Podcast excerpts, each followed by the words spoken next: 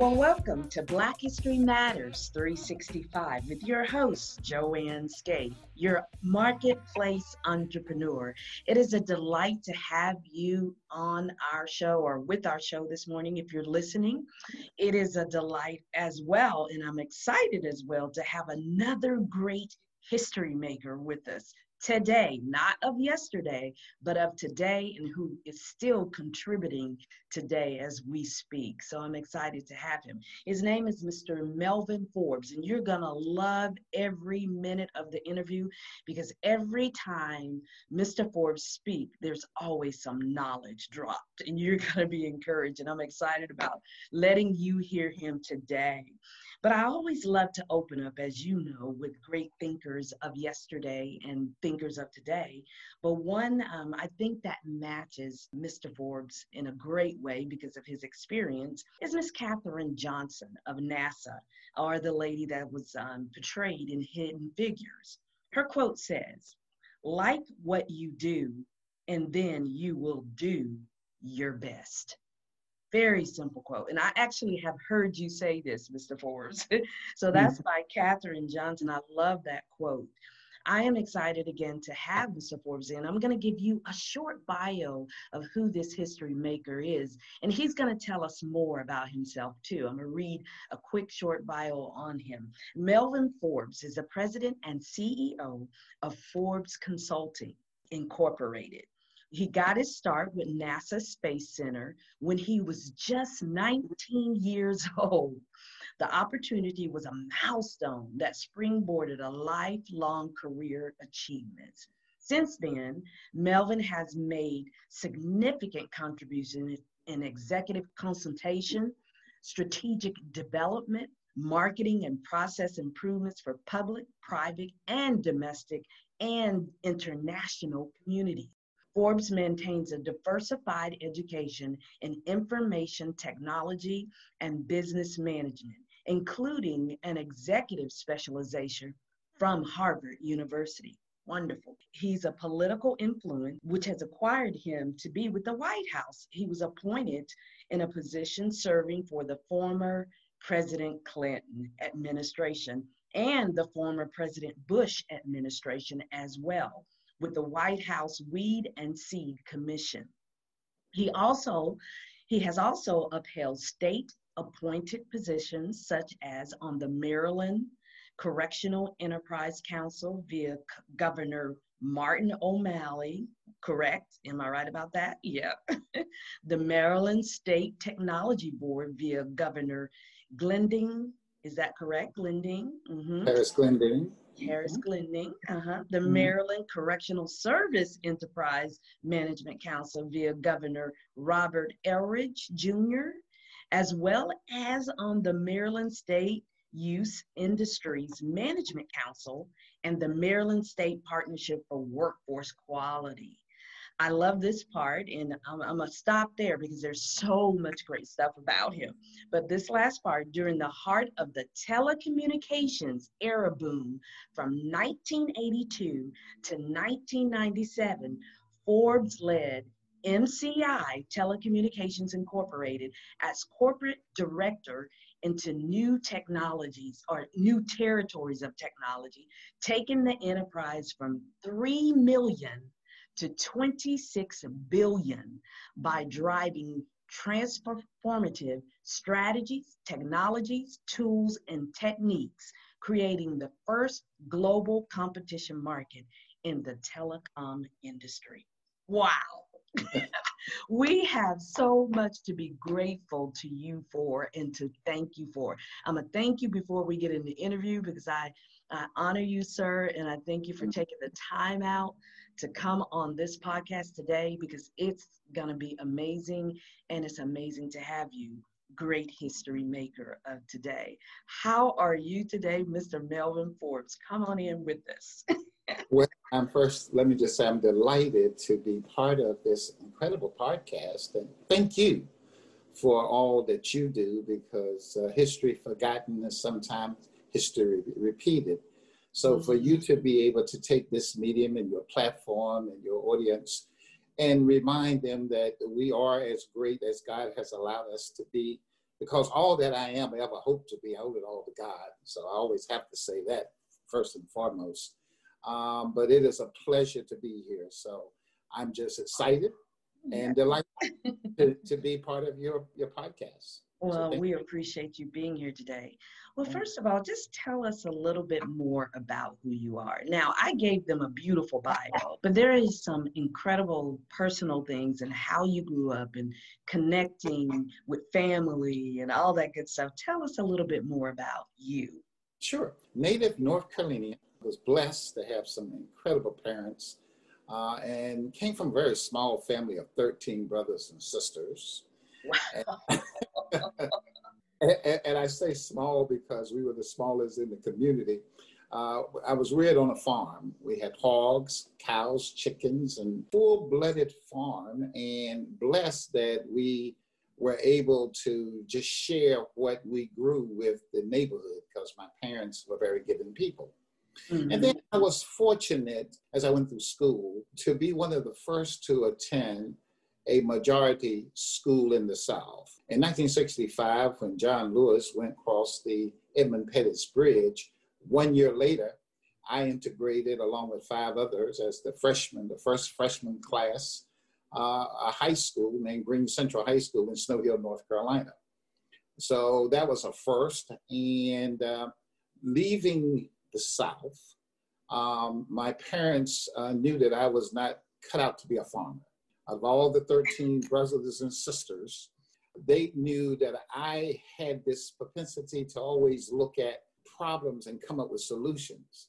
Even though my chores, I would figure out a way to do them differently, faster, or easier than my, my siblings. So recognizing that gift, actually thought though, uh, Joanne, that I was going to be the next Michael Jordan because, you know, we yeah. So you played the ball. played basketball, ran track, uh, was on the debating team at the school. I um, so I participated in a lot of elements at the school, which allowed me to really understand my peers a lot better. Because remember, now we're talking about 1966. Okay, 1966. And so the merging of cultures and, and, and the philosophies of African Americans and whites working together and going to school together was really an anomaly during that time. But we, we made it work. In fact, this year would have been the 50th year of our high school graduation celebration had it not been for the COVID. And we were excited about it because we talked about how we were able to make it work back then with a lot of, we had our challenges, don't misunderstand mm-hmm. me. Right. But after the freshman year of what I call orientation of hard knocks, it became apparent to me that a lot of the misunderstanding was because there was no connection or communication between people. And whenever there's a lack of communication, it causes misunderstanding mm-hmm. and misunderstanding causes problems. So the more we can communicate, the more we can understand that we are more alike than not. Now, mm-hmm. we also recognize there's some good in the best of us and some bad in the rest of us, right? Mm-hmm. So, so you will always have those segments of, of people. But after I injured my knee and was unable to play basketball, a gentleman came from Raleigh, North Carolina, which is the capital of North Carolina, to my school. And he showed and presented at Career Day something it was called back then data processing, way before it became technology and all that. Right. And I had an epiphany. I, I, as I sat there and listened to him talk about what the systems could do, it became very clear to me at that moment that it was something that I was intrigued by. So I went home that afternoon and I told my mother, I said, Mom, I, I want to go to this school uh, that is teaching technology. And it was called the Sigler Institute out of California. And of course, my mother looked at me and said, Well, that's good. How, how are you going to make it happen, son? because obviously we couldn't afford to send me to one state over, more, more or less California, right? Right. but but she always knew that I would always figure out a way when I wanted to get something done. She knew that I was, and it's interesting, a solutionist that I didn't know I was way back then. Mm-hmm. If you mm-hmm. gave me a problem, I would give you a solution. Solution. So, in addition to working on the farm, there was a company called Thurston Motor Lines, which was a trucking company that transported long distance products and uh, services between states hmm. in Wilson, North Carolina. Now, so geographically, Joanne, let me just give you this. We, we, I was born in Wilson, but our farm is 16 miles in Stantonsburg, which is the, not call it the suburbs, it's the country. It's the country, all right? But Wilson is more or less like a, um, a suburban area now. And that's where a lot of, that's where I was born. So this is where this company was resided. But the bottom line is, I went and applied for a job. And the only thing that I was qualified for because I was in high school was to unload manually and load those trucks. Hmm. But here, but here's the good news. The good news is they paid more than I was making working on the farm. Number one, and number two, they allowed me to work as many hours as I wanted to work, which meant that I could make as much money as I wanted to make as long as I could work. Now, being as I was a very aggressive and young, vibrant, strong, you know, 16 year old, 17 year old, I decided to work 16 hours a day. And my parents allowed me to work every day except Sunday because Sunday I had to be in church. Sunday mm-hmm. school. I was going to say church for sure. but but it, they allowed me. So I got my diploma in May. I immediately started to work the 1st of June. And from June to December, I had acquired enough money to put my own self through school, come up and live with my, my siblings who were living in the Washington metropolitan area, and attend a branch of LSI that God had, for some reason, had them to set up, I guess, for me in Maryland. So as opposed to having to go to California, I only had to go to Maryland. Yeah. Wow. So fast forwarding, and you know, my life is almost a mystery even to me. As I entered the school, obviously I didn't know many people, many people didn't know me, and they were people from all over the country. Professor was named Dr. Story. His name was Dr. Story. Mm-hmm. One day he was demonstrating a particular formula on the board. And I looked at that formula that he, was demonstrating, and I said to him, Dr. Story, I think there's another way to do what you're doing and get to the same answer. Huh. So he looked at me somewhat perplexed and he goes, What's your name? I said, Melvin Forbes. He said, Mr. Forbes, what do you mean there's another way to get to the answer? I said, I really think that there's, he said, Well, you come on up here and show me. And I will be honest with you, Joanne, until this day, I just knew when I saw it, I could rearrange it and come up with the same answer. So I did it.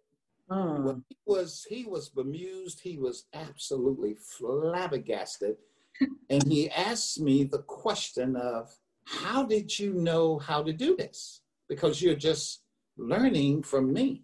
Mm-hmm. And I gave him the answer that is still the answer to this day. I said, "I don't know, but I just know when I saw it that I could do it differently." My mother said all of us had certain gifts, and my gift was be able to look at a problem and come up with a solution. Mm-hmm. Um, and so they had it. But anyway, fast forwarding, after about seven months, he decided to have someone from NASA come to the school, unbeknownst to me, and talk to me. And this particular gentleman wanted to give me a test.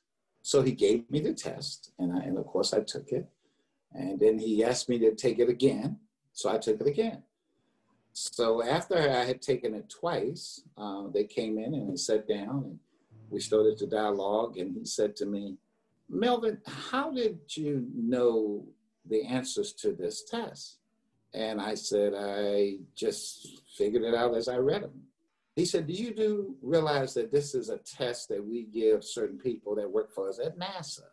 And these are very high level advanced questions. The first time you took it, it took you an hour and 10 minutes, and you got 85. The second time you took it, it took you about 45 minutes, and you got 95. He says, Melvin, mm-hmm. most people don't even get 80 on this test. So I don't know how you know this but this is what I know. We would like to hire you immediately. I went, excuse me? He said, we would like to hire you immediately. Mm. Well, Oh, I was, I said, well, I got to check in with my mother because my mother sent me here to go to school. he, said, he said, well, let me just say this to you. Your mother will be extremely happy to know that you're going to have a job making money and then you can always finish your education. In fact, we may okay. I, I couldn't believe it was like a fantasy, right? But let me tell you what's even more interesting to me. The first day I show up at Goddard Space Flight Center at, at NASA, right in Greenbelt, they put me in building 23. Now, the significance of that to me is the 23rd Psalm. The Lord is my mm. strength. I shall not want, right? He make me. De- the 23rd Psalm was the first thing that I learned as a child and that you had to learn without reading it. And, and, mm. and here I am in building 23. Like confirmation. It was like confirmation. confirmation. Mm-hmm. Yes, yes. Prior to that, when I played basketball, my number was 23. So I tell people I wore 23 before Michael Jordan. Now, That's right, he is 23. Yeah. Oh my goodness. That's so amazing. I started to wiring 1108 UNIVAC systems. That's what the systems were. And and I tell people this all the time, Joanne. I was so blessed. God, God has been so good to me because here I am, 19 years old. I'm working at NASA. Mm. I'm on stuff that is so scientific and so amazing that I didn't even want to leave once I got to work. In fact, my boss said to me oh, one time, exciting. Yeah, he said, "Man, you got to go home," because I would work my shift and then stay over and watch others on their shift because I was amazed at what I was being part of, right? Mm. And what I learned, uh, really, Joanne, was that people talk about, you know, privacy and, and stuff, but we had enough sophisticated technology. Now, we're talking about 71. We had enough sophisticated technology back in 1971 to track a bald headed gnat walking across cotton with bedroom slippers on. What? That's how sophisticated. That's pretty amazing. In 71, this was a night you know, it's so funny because when I look at what's going on today with technology, yeah. I can tell you that the technology that I was working with back then was so amazing, so thought provoking, and so advanced that the average person would, wouldn't even believe if I tried to, to explain it. Yeah. But that allowed me to take my NASA experience and to go through other vocations. So I wind up with a scientific, business, transportation, telecommunication uh, background in systems engineering and MIS as a result of working for NASA. And of course, the last major corporate job I had was at MCI. Now, the historicalness of MCI is this. In 1982, Judge Harold Greene broke up AT&T. Mm-hmm. Remember most companies, you're too young to remember Joanne, but at one time there was just one phone company, long distance company, and, and it had Bell operating and Regia operating companies called Box. Bell mm-hmm. operating and yeah. Uh, and AT&T was a incredible company. But a gentleman by the name of Bill McGowan, who was a, a lawyer, felt that it was a monopoly and he sued it. He sued AT&T. In 1982, Judge Harold Greene declared that AT&T was a monopoly and broke it up. Now, this was in 1982, okay. January. Mm-hmm. What is significant about that is I was at that time working for Amtrak. And I had just finished putting in the entire reservation system worldwide as the project manager for Amtrak. Amtrak. Wow. So system mm-hmm. that is that is reservation system that is being ran by Amtrak today. I was the guy that put the new system in. Oh wow. And so Mr. McGowan had read about me in something called Computer World about a man named Forbes who had just put in this national system worldwide. The important things to remember this is my last name is Forbes. Mm-hmm. So when he sent his recruiters looking for me, they found a different Forbes that they were looking for. They did. They did not expect yeah. an African American name. Right. I was gonna say they, didn't expect that. right. But uh, we we we obviously dialogue, and they saw that my background was what it was, and he offered me what he said would be what came to be true a historical opportunity. And the historical opportunity was this until MCI came along, there was only one long distance phone company. Mm-hmm. MCI was the second and became the second largest long distance company in the world. Then Sprint came along. Mm-hmm. Mm-hmm. And as a result of AT&T, MCI, and Sprint, we created the telecom industry. So, as a result of what you are utilizing today, was the reason that, yes, cell phones, laptops, tablets, but we mm-hmm. created the platform, we created the channel for broadband and narrowband systems to be able to utilize what we are utilizing today. Mm. So, so that experience allowed me to always create solutions that birth industries that created jobs. So strategically, even I tell people I'm still farming because I learned all those things on the farm, how you right plant. and and and as a young man, my father was a very punctilious gentleman. He was very detailed. So he believed that you do it right the first time so you don't have to do it over. His mantra was do it right the first time and you don't have to do it over. Mm. So he was very I like that. yeah. So that's sort of my my corporate uh, background. But again, my life is a mystery even to me because when I look back on it, I don't even realize and didn't even realize all the things that I had done and that God had blessed me to do. Uh, I had an opportunity while working at MCI to meet a gentleman by the name of Ron Brown, mm-hmm. who was the first African American Commerce Secretary under the Clinton administration.